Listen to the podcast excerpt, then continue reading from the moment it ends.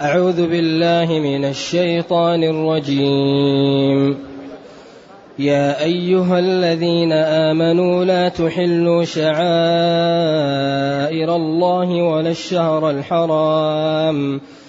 لا تحلوا شعائر الله ولا الشهر الحرام ولا الهدي ولا القلائد ولا آمين البيت الحرام.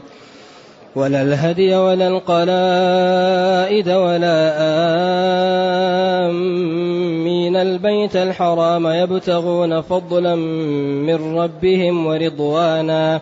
وإذا حللتم فاصطادوا ولا يجرمنكم شنآن قوم أن صدوكم عن المسجد الحرام أن تعتدوا وتعاونوا على البر والتقوى ولا تعاونوا على الإثم والعدوان واتقوا الله إن الله شديد العقاب الحمد لله الذي أنزل إلينا أشمل كتاب وأرسل إلينا أفضل الرسل وجعلنا خير أمة أخرجت للناس. فله الحمد وله الشكر على هذه النعم العظيمة والآلاء الجسيمة. والصلاة والسلام على خير خلق الله وعلى آله وأصحابه ومن اهتدى بهداه. ما بعد فإن الله تعالى يكثر من النداءات للمؤمنين في هذه السورة. لينتبهوا ويستفيدوا مما يأتي بعد هذا النداء. فالنداء الذي أشرنا إليه بالأمس أمر بعده بالوفاء بالعقود. أوفوا بالعقود ثم امتن عليهم بقوله جل وعلا أحلت لكم بهيمة الأنعام. أبيحت لكم البهيمة التي هي من الأنعام. بيان لها. ما كل بهيمة؟ بعدين قال إلا ما يتلى عليكم. يعني إلا ما س يعني نقصه عليكم وهو حرمت عليكم الميتة والدم. في حال كونكم يعني غير صائدين وأنتم حرم. يعني مع عدم إباحتي لكم الصيد في حال اتصافكم بالإحرام. إذا أبحت لكم بهيمة الأنعام وحرمت عليكم الصيد وأنتم محرمون. فإن التحريم يكون فيه نوع من إيش؟ من المشقة. لكن قبله قال أحلت لكم بهيمة الأنعام. أحلت لكم بهيمة الأنعام إلا ما سيستثنى وأحللنا لكم الصيد إلا ما كنتم متصفين بالإحرام أو بالحرم. إذا كنتم بالحرم أو بالإحرام فلا صيد. فالصيد لا يجوز إذا كان المسلم لابسا يعني داخلا في الإحرام ولا داخلا في الحرم. إذا أبحت لكم بهيمة الأنعام وحرمت عليكم الصيد وأنتم متصفون بالإحرام أو داخل الحرم. بعدين قال إن الله يحكم ما يريد. الله قادر وغني وما أراده يكون. ثم نادى نداء ثاني وقال يا أيها الذين آمنوا لا تحلوا شعائر الله. يا أيها الذين آمنوا لا تحلوا شعائر الله. الشعائر جمع شعيرة أو شعارة. والشعيرة هي المعلم. ويدخل فيها دخول أولي أن الإنسان لا يعمل جريمة في الحرم ولا يهزأ بشعائر الله. وإذا حج لا بد أن يأتي لهذه الأمور ولا يترك منها شيء الذي أوجب الله فيها. لا تجعلوا الحلال حراما. ولا تجعلوا الحرام حلالا. إذا يا أيها الذين آمنوا يعني التزموا بشرائع بشرائع الله. وسميت الشعيرة شعيرة لأنها يعني لها معلم تعلم به. مزدلفة لها حدود عرفة لها حدود. الحرم له حدود. أيام الحج لها حدود. فمن تعجل في يومين ومن تأخر فلا إثم عليه. كل محدد إما بالأيام أو بالوقت أو بالمكان أو بالتحليل أو بالتحريم. ويقال إن المسلمين لما صدوهم الكفار في الحديبية وجدوا ناسا من الكفار.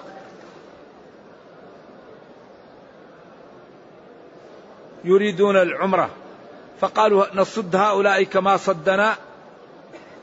كفار قريش فنزلت. لا تحلوا شعائر الله ولا الشهر الحرام ولا الهدي ولا القلائد ولا آمين البيت الحرام. يعني صفة هؤلاء يعني متصفين بالحج. وعندهم هديهم وعندهم أمورهم فلا تحلوا هذا. ولذلك في الدين من عصى الله فيك ما لا تفعل أطع الله فيه. أيوة. لذا المسلم لا ينبغي إذا عصى الله واحد فيه هو يعصي الله لا. هو يطيع الله ولكن يأخذ قدر ما له فلا يعصي الله فيه فلا يغتبه ولا يأخذ منه شيء يعني ظلما. لأن هذا لا يجوز. ولذلك الله قال فمن اعتدى عليكم اعتدوا عليه كافئوا هنا مشاكلة. لأن الاعتداء لا يجوز. لكن هنا لما قال فمن اعتدى عليكم فأخذوا منه بقدر الاعتداء. كما قال وجزاء سيئة يعني مكافأة لها. نعم. هذا يسمى مشاكلة. يا أيها الذين آمنوا لا تحلوا معالم دين الله التي حرمها وجعلها له معلما جمع شعيره ولا تحلوا الشهر الحرام. أي الأشهر الحرم. الشهر المقصود به الأشهر. كالطفل المقصود به الأطفال. نهر أنهار. إن المتقين في جنات أي أنهار. أو الطفل الذين أي الأطفال.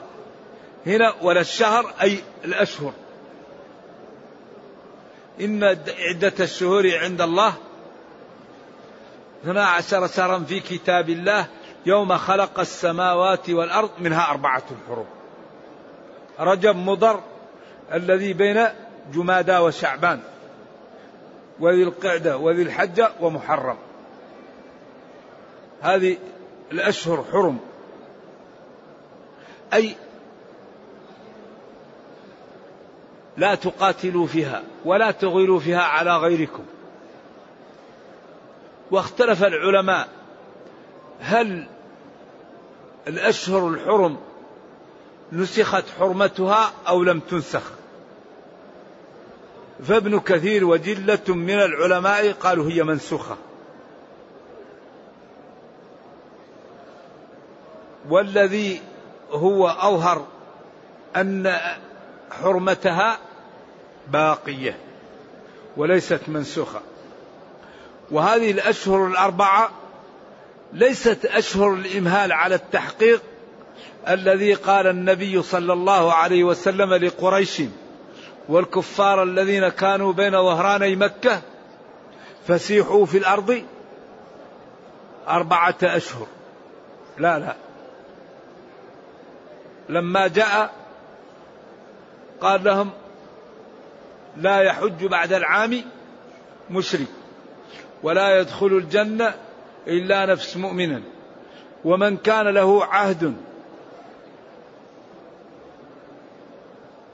مع النبي صلى الله عليه وسلم محدد ولم ينقضه فعهده إلى مدته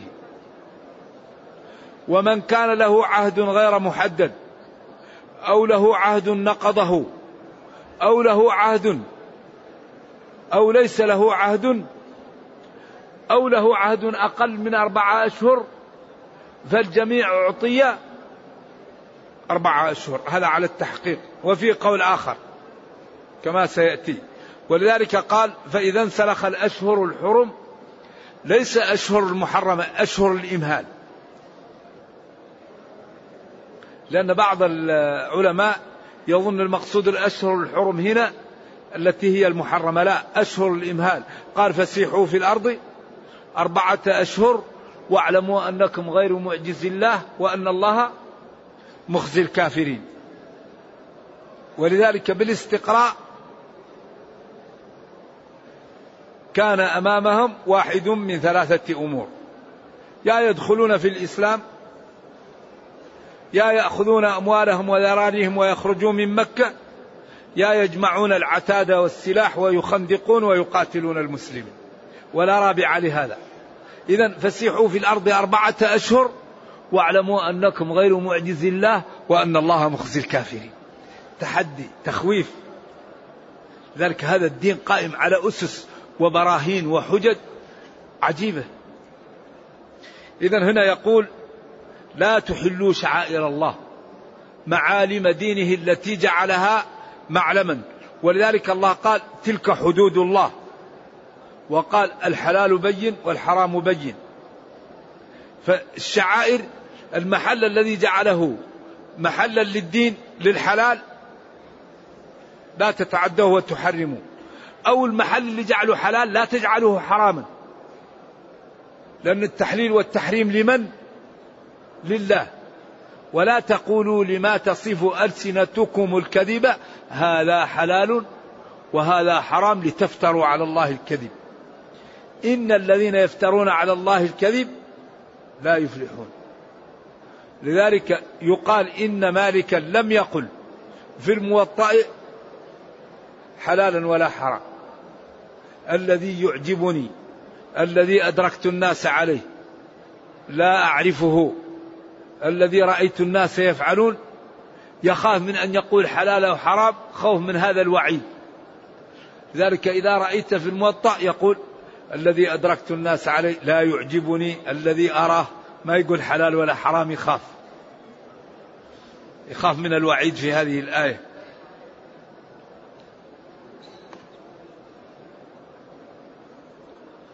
إذا التحقيق أن حرمة الأشهر الحروم باقية وأكبر دليل على ذلك أن النبي صلى الله عليه وسلم في حجة الوداع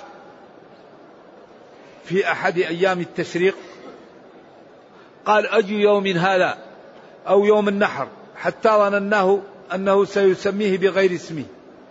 أي بلد هذا؟ أي شهر هذا؟ ثم قال في نهاية الحديث إن دماءكم وأعراضكم وفي رواية أبشاركم حرام عليكم كحرمة يومكم هذا في شهركم هذا في بلدكم هذا ولم يعش النبي صلى الله عليه وسلم بعدها إلا إحدى عاش النبي بعدها إحدى وثمانين ليلة أيوة وإذا هذا من آخر ما نزل ومن آخر ما ثبت ولم ينسخها شيء نعم. إذا التحقيق أن حرمة الأشهر الحرم باقية وإن قال بعض العلماء بخلاف ذلك لهذا الحديث. وقال ذلك الدين القيم منها أربعة حرم ذلك الدين القيم. ولذلك قال إن الزمان قد استدار كهيئته يوم خلق السماوات والأرض. كانوا يستلفون. ولذلك قال إنما النسيء زيادة في الكفر يستلفون. ونحن الناسئون على معد شهور الحل نجعلها حراما. إذا جاءهم القحط يقولوا نستلف الآن صفر نجعل المحرم صفر ونأخذ محرم ونغزو فيه وبعدين نعطيهم صفر نحرم صفر. ينسي وهذا طبعا من الضلال ومن التشريع الذي حرمه الله لأن هذا ليس بحرام وإنما هذا تبديل لشرع الله. ولا الهدي الهدي ما يهدى إلى البيت من الإبل والبقر والغنم وعند بعضهم حتى من الثياب والطعام يهدى لمكة للحجاج لبيت الله الناس تأكل فيه. وإن كان أغلب ما يقال الهدي لما يذبح. والقلائد. القلائد جمع قلادة والقلادة إما أصحاب القلائد أو القلائد التي تقلد بها يعني الأنعام إذا أهديت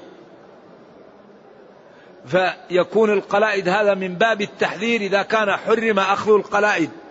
أكرمكم الله كالحذيان أو يضع قلاد حبل أو أشياء في عنق الدابة ليعلم أنها مهداة للحرم فلا يمكن واحد أن يقربها.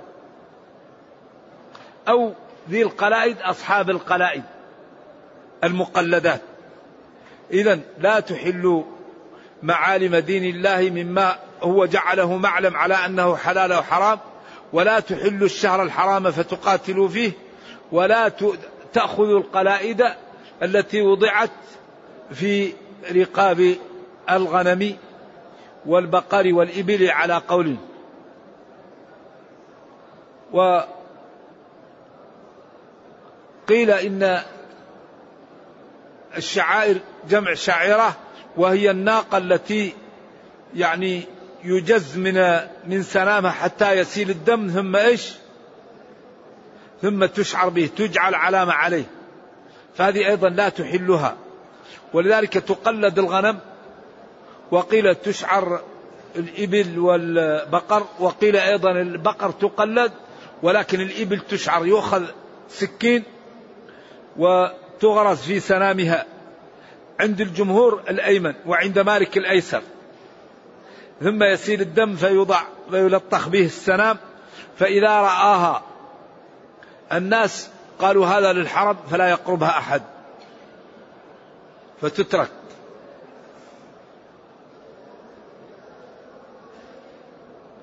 إذا الشعائر إما هذه الذي تشعر أو معالم الدين ومنه الشعر لأن صاحبه يكون أكثر فطنة من غيره ومنه الشعير لأن فيه شعر في آخره تكون عليه شعر وكل المادة من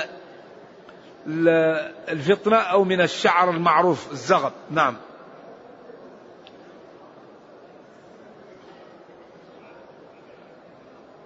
ولا القلائد جمع قلادة والقلادة هي التي توضع في عنق الغنم. ولا آمين البيت الحرام جمع آمين قاصدين البيت الحرام يبتغون فضلا من ربهم. يعني رحمة من الله وربحا في التجارة.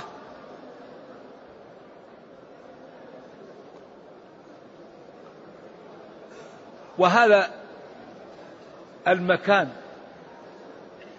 من السورة يحتمل أن يكون منسوخا ويحتمل أن يكون غير منسوخ. إذا كان المقصود به قاصدي البيت الحرام من المسلمين وممن يجوز له أن يأتي فالآية غير منسوخة. لأن أي إنسان يريد أن يذهب إلى بيت الله الحرام قاصد له فلا يجوز صده.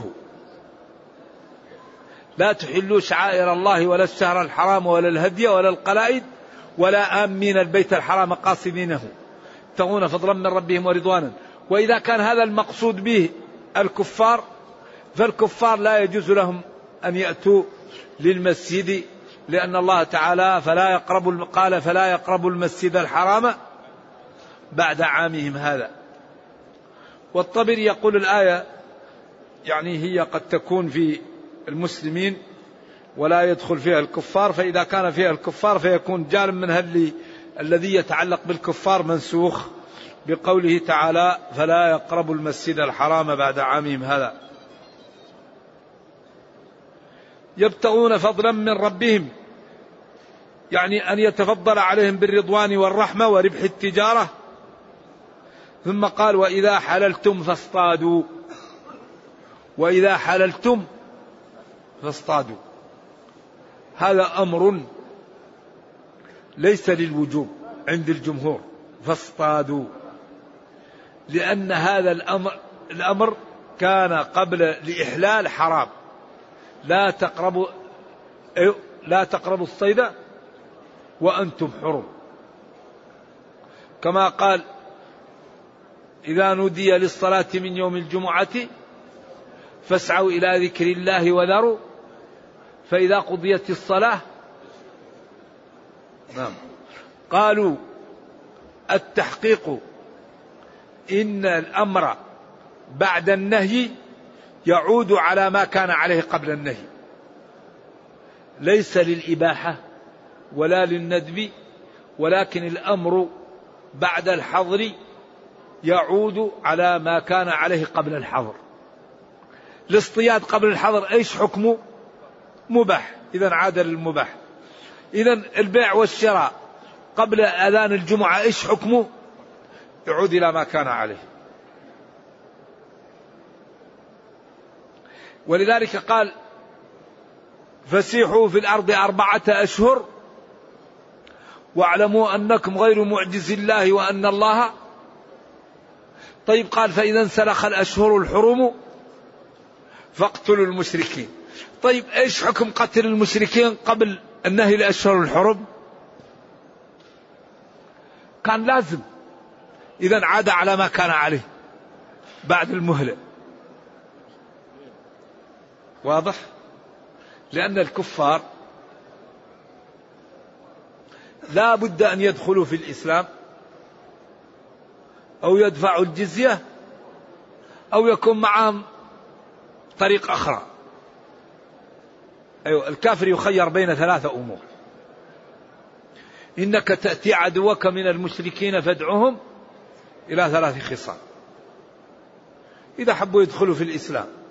فإذا دخلوا في الإسلام إذا حبوا يبقوا في البادية لهم مال الأعراب وإذا حبوا أن يتحولوا لهم ذلك. فإن لم يفعلوا فالجزية. فإن لم يفعلوا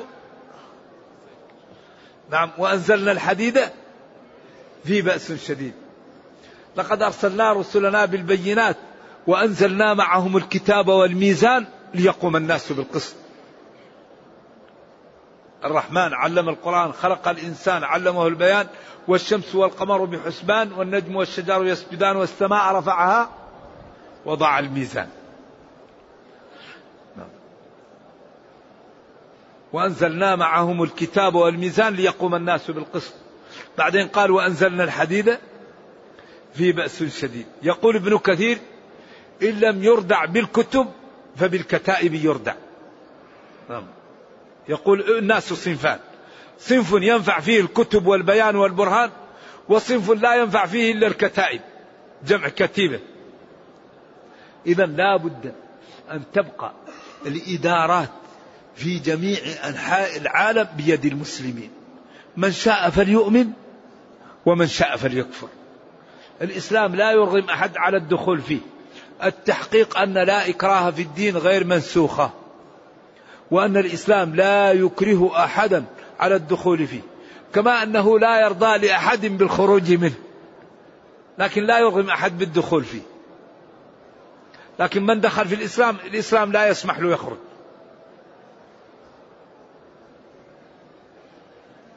لذلك هذا الدين قائم على أسس وبراهين وحجج غريبة بها الحسن والجمال والعدل والإنصاف. بس يحتاج منا إلى ماذا؟ يحتاج منا إلى الوقت إلى أن ندرس هذا الدين. نعطيه الوقت لنفهمه. نعمل به. نظهر جماله في حياتنا. إذا إذا حللتم فاصطادوا. إذا حللتم من من الإحرام لكم أن تصيدوا وهل هو بعد التحلل الثاني أو بعد التحلل الأول؟ أيوة. إذا تحلل التحلل الأول يجوز له أن يصيد على القول. أباح له كل شيء إلا النساء والصيد وفي بعض الروايات إلا النساء فقط. ولا يجرمنكم شنآن قوم. أن صدوكم عن المسجد الحرام أن تعتدوا. لا يحملنكم ولا يكسبنكم بغض قوم لأجل أن صدوكم أو إن صدوكم في المستقبل. أن صدوكم أو إن صدوكم. كل قراءة صحيحة وسبعية. وأن صدوكم تكون أنه ما دخلت عليه في تأويل مصدر مفعول لأجله. ولا يكسبنكم ولا يحملنكم. شنآن كراه قوم لأجل أن صدوكم لاعتداء أن تعتدوا. لا يحملونكم على الاعتداء. أو لا يحملنكم. شنآن قوم إن صدوكم عن المسجد الحرام أن تعتدوا. إذا المسلم كره أو أحب أو أحب ينبغي أن يلتزم بماذا؟ بالعدالة والإنصاف. ولا يكسبنكم شنآن قوم لأجل أنهم صدوكم عن المسجد الحرام أن تعتدوا على آخرين أو تعتدوا أو تعملوا إثما. لا. لذلك نهى الله عن الاعتداء. وجعل المسلم لا يظلم. فإذا أحب إنسانا فلا يظلم له. وإذا كره إنسانا فلا يظلمه. ولذلك أدي الأمانة لمن ائتمنك ولا تخن من خانك. الإسلام عجيب دين يحرم الخيانة يحرم الكذب يحرم الغش يحرم أن أن تظلم لولدك أن تظلم لأبيك أن تظلم ليتيم لا. أن تظلم غني أن تظلم قوي لا يجوز. الظلم لا يجوز. هذا إذا كان قويا أو غنيا لا يجوز أن تظلمه ولو قوي أو غني. وهذا إذا كان فقير أو يتيم لا يجوز أن تظلم له. فالظلم ظلمات يوم القيامة. ولذلك لا يجوز شيء أنفع للإنسان من الاستقامة. إذا استقام العبد يحفظه ربه. المستقيم محفوظ. إذا ولا يكسبنكم كراهية قوم لأجل أن منعوكم عن المسجد الحرام أن تعتدوا. بعدين قال وتعاونوا على البر والتقوى. وتعاونوا على البر والتقوى. البر العلم من البر. الإنفاق على اليتيم من البر. إصلاح ذات البين من البر. تهيئة العلم للأذكياء من البر.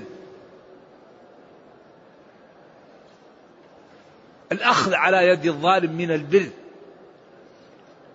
التواصي على ترك الربا من البر. التواصي على ترك النجش وما أكثر النجش. تعرفون النجش ما هو؟ ما هو النجش؟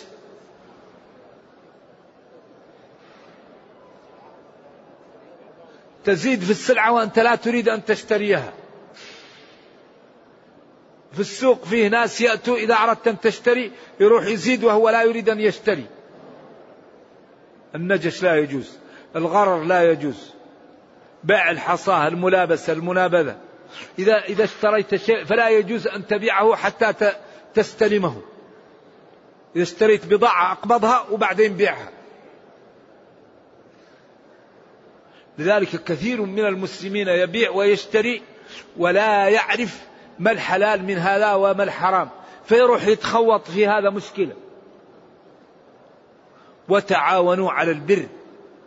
البر كل ما هو حلال كل ما هو جميل كل ما هو مطالب به كل ما ينفع الأمة مما هو واجب أو مندوب أو مسنون أو مباح من البر. والبر الإحسان إلى الناس والتقوى هو ترك الشبه والابتعاد عن الحرام.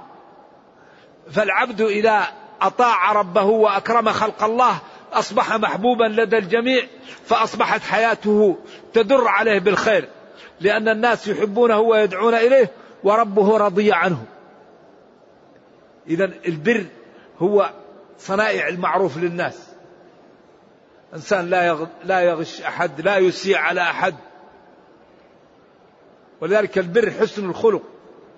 أكثر ما يدخل الناس في الجنة حسن الخلق ينال به الرجل درجة الصديقين. وحسن الخلق في ثلاثة جمل.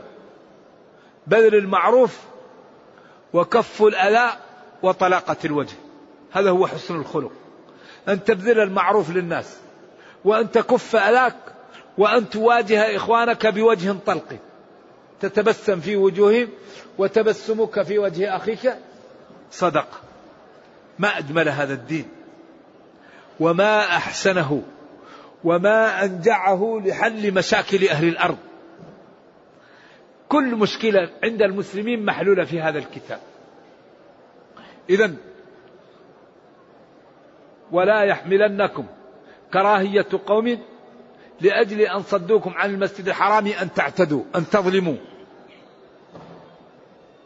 إذا لا يجوز للإنسان أن يظلم من ظلمه. ولكن يجوز لك أن تأخذ بقدر إيش؟ حقك. وإن عفوت ذلك أفضل. وأن تعفو أقرب للتقوى. ولمن انتصر بعد ظلمه فأولئك ما عليهم من سبيل إنما السبيل على الذين يظلمون الناس. هذا دين مليء بالعدل والإنصاف والحسن والجمال. وتعاونوا على البر والتقوى ولا تعاونوا على الإثم والعدوان. الإثم المعاصي رحمك الله. الإثم هو المعاصي. والعدوان النوع من الإثم الذي يكون فيه اعتداء على الآخرين إساءة على ضرب آخرين سرقة ماله يعني قتل يعني فيه اعتداء. أما الإثم قد يكون الإثم عدوان وقد يكون وإن كان كل إثم عدوان وكل عدوان إثم. لكن غالبا يطلق العدوان على على الذنوب التي يتعدى ذنبها في اعتداء على الآخرين. نعم. إذا ينبغي أن نتعاون على البر والتقوى. وتعاونوا على البر والتقوى. فإذا تعاوننا على البر والتقوى ازدهرت الأمة. نزل المطر. ونبت العشب. لأن أكثر ما الذي يمنع المطر؟ ما هو؟ الذنوب. أي نوع من الذنوب؟ أيوة. إلا منع القطر. إذا ينبغي للمسلمين أن يؤدوا الزكاة. إذا الم... كل مشكلة تأتي سببها المعاصي. ينبغي أن نتعاون على البر. إذا تعاوننا على البر ازدهرت الأمة وقويت وخاف منها أعداؤها. وإذا تعاوننا لا سمح الله على الإثم والعدوان ما لا يحصل تقوضت الأمة وضعفت. وتسلط عليها أعداؤها. إذا ولا تعاونوا على الإثم والعدوان. الإثم هو الذنوب والعدوان هو نوع الذنب الذي يكون فيه اعتداء على الآخرين. ولذلك أخطر ما تواجه الأمم أنها لا تمتثل أمر الله وتبطر. وإذا أردنا أن نهلك قرية أمرنا متر فيها بالطاعة على أصح الأقوال وفيها أمرنا متر فيها جعلناهم كثيرين من أمير أمره إذا عظم ففسقوا فيها فحق عليها القول فدمرناها تدميرا. ولذلك لا يضر الأمم إلا الكفر زايد ظلم. المعاصي إذا كانت زايدة ظلم هذا يؤذن بإيش؟ بالخطر على الأمم. ولذلك قال أنهلك وفينا الصالحون؟ قال نعم إيش؟ إذا كثر الخبث واتقوا فتنة لا تصيبن الذين ظلموا منكم خاصة. أي لا تختص بالظالمين. فتنة لا تختص الظالم. قال نعم ويبعث الله ويبعث الله الناس على نياتهم. إذا ينبغي لنا أن نتعاون على البر والتقوى وإذا رأينا من يقترف الإثم والعدوان نأخذ على يديه لننجو. قال إن قوما استهموا على سفينة وكان بعضهم في أعلاها وبعضهم في أسفلها. فقالوا من في أسفلها لو خرقنا خرقا ولم نؤذي من فوقنا فإن تركوهم وما أرادوا هلكوا وهلكوا جميعا. وإن أخذوا على أيديهم نجوا ونجوا جميعا. إذا نحن في الدنيا كأننا في سفينة. والذي يعمل المعاصي كأنه يريد أن يغرق بنا السفينة. لذلك لا يوجد شيء أخطر من المعاصي. المعاصي تمنع القطر تمنع البركة تمنع المحبة تمنع التآلف تأتي بالتكاره معاصي خطيرة. بعض المعاصي يسبب الموت قطع الرحم. أما ترضين أن نقطع من قطعك. قطع الرحم خطير جدا صاحبه يقطع على طول. ذلك ينبغي للمسلم أن لا يقطع رحمه وأن يصل رحمه بقدر ما يستطيع. فإن هذا الدين جاءنا ليغرس فينا النبل. يغرس فينا العزة يغرس فينا السماحة يغرس فينا التضحية يغرس فينا محبة الآخرين يغرس فينا محبة التعاون. المسلم لا يعيش ليعيش وإنما يعيش لماذا ليترك له خير. إما يترك له علم أو ولد صالح أو إيش؟ أو صدقة جارية. إذا مات ابن آدم انقطع عمله إلا من ثلاث فالعاقل يحاول أنه يترك بعض هذه الأمور لينفعه. وبعدين الدنيا أمرها غريب زائلة. فالذي يغتر بها مسكين فجأة يبقى في ندم. لأن الدنيا لا تبقى. أبدا شوية شوية وتجد أنه كل هذا يبقى بلاغا. فلذلك ينبغي العاقل أن يجعل الدنيا بلاغ تبلغه إيش؟ للآخرة. يزرع فيها. الدنيا مزرعة للآخرة. يذكر الله يستغفر يصلي يصوم يتصدق يصلح ذات البين يقوم بالحج يقوم بأعمال الخير. لذلك هذه الأمور الله يقول وتعاونوا على البر والتقوى وتعاونوا على البر والتقوى هذا أمر. ولا تعاونوا على الإثم والعدوان هذا نهي. والأمر للوجوب والنهي للتحريم. هذا أجمع شيء للدين. يعني الدين أمر ونهي. فالأوامر أعملها والنواهي كف عنها وما تريد الله يعطيك إياه. أنتم ترون أن عبدا يطيع الله ولا ينصره. ترون أن عبدا يترك شهواته لأجل الله ولا يعطيها الله ما يريد. الله كريم وقادر. ترون أن عبدا الله القادر لا يبالي به ولا يمتثل أوامره ولا يجتنب نواهيه. أما ترون أنه عرض نفسه للهلكة إذا الذي لا يريد أن يستقيم يقول أنا لا أموت. أنا أتحدى الموت. أما ما دامت كل نفس ذائقة الموت وإنما توفون أجوركم يوم القيامة. ينبغي للعقل أن يستعد لما بعد الموت. والطرق واضحة. والأمور مبينة. ولا يخفى فيها شيء. فالعقل ينبغي أن ينتبه قبل أن يفوت الأوان. والله يقول قل متاع الدنيا قليل والآخرة خير لمن اتقى. ولا تظلمون فتيلا. والله لا عذر لنا بعد هذا البيان. إذا وتعاونوا على البر والتقوى. قلنا من البر بناء المساجد. من البر بناء بيوت للأيتام. من البر الإنفاق على الأرملة. من البر إصلاح ذات البين. من البر جعل منح للأذكياء الفقراء. من البر كل أعزب لا قدرة له على الزواج أن نعطيه مال ونزوجه.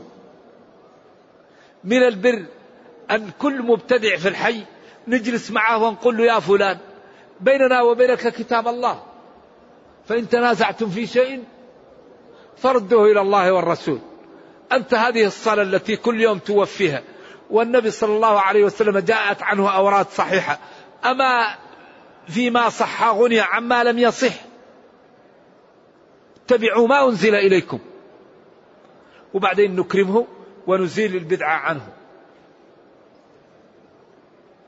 إذا نتعاون على أن نزيل المنغصات للدين ونتعاون على أن نرفع هذا الدين. فإذا تعاوننا في مدة وجيزة تبقى الأمة قوية متماسكة وأعداؤها يدخلون في الإسلام أو يخافون. ولذلك لا يوجد شيء أضعف للمسلمين مما لا من الخلاف. لا يوجد شيء يضعف الإسلام والمسلمين ويسلط الأعداء مثل إيش؟ الخلاف. ولا تنازعوا فتفشلوا. ما الذي أضاع الأندلس؟ إذا قرأت عن الأندلس مسجد الشاطبي في غرناطة كنيسة. شاطبي صاحب الموافقات صاحب الاعتصام. حي البازيين لا زال على حاله الآن في غرناطة لو تراه. قصر بني الأحمر لا زال قائم إلى الآن. ما الذي أزال هذا؟ يقول السيوطي زاله المعاصي في تاريخ الخلفاء. ارجعوا إلى الدولة الأموية في الأندلس في تاريخ الخلفاء للسيوطي. يقول أسباب سقوطها لأنها كانت غير شرعية. إذا غير شيء غير شرعي مشكلة الحرام ما يمكن يستقيم. ولذلك لا يوجد شيء أنفع من تقوى الله. لا يوجد شيء أنفع من الاستقامة. الذي يطيع الله الله لن يضيعه. الله يغنيه الله يعزه الله يدمر أعداءه. من عادى لي وليا فقد آذنته بالحرب ولكن النفس والناس والشيطان والدنيا ما تصل ما تترك الإنسان يصل إلى إلى إلى إلى إلى, إلى الدرجات العليا في طاعة الله وفي الاستقامة. النفس والناس والشيطان والدنيا. نرجو الله تعالى أن يحمينا منهم. واتقوا الله. اتقوا الله. اجعلوا بينكم وبين عذاب الله وقاية. والمتقي إذا سأل ربه أجابه وإذا دعاه أعطاه وإذا استعاذ من شيء أعاذه وإذا تسلط عليه شخص الله يذيبه ويدمره. لذلك فلنتق الله ولنسأل الله ما نريد لأن الله تعالى إذا اتقاه العبد يعطيه سؤله. واتقوا الله. وتعاونوا على البر والتقوى ولا تعاونوا على الإثم والعدوان واتقوا الله. هذا أشمل شيء. ماذا نقول بعد هذا؟ الأوامر امتثلوها النواهي اجتنبوها الشبهات ابتعدوا عنها. كل خير اعملوا اتقوا الله. إن الله شديد العقاب. إن الله شديد العقاب إذا عاقب. إن بطش ربك لشديد إن بطش ربك لشديد ولذلك أشد العذاب لثلاثة. أصحاب المائدة وأصحاب فرعون والثالث من؟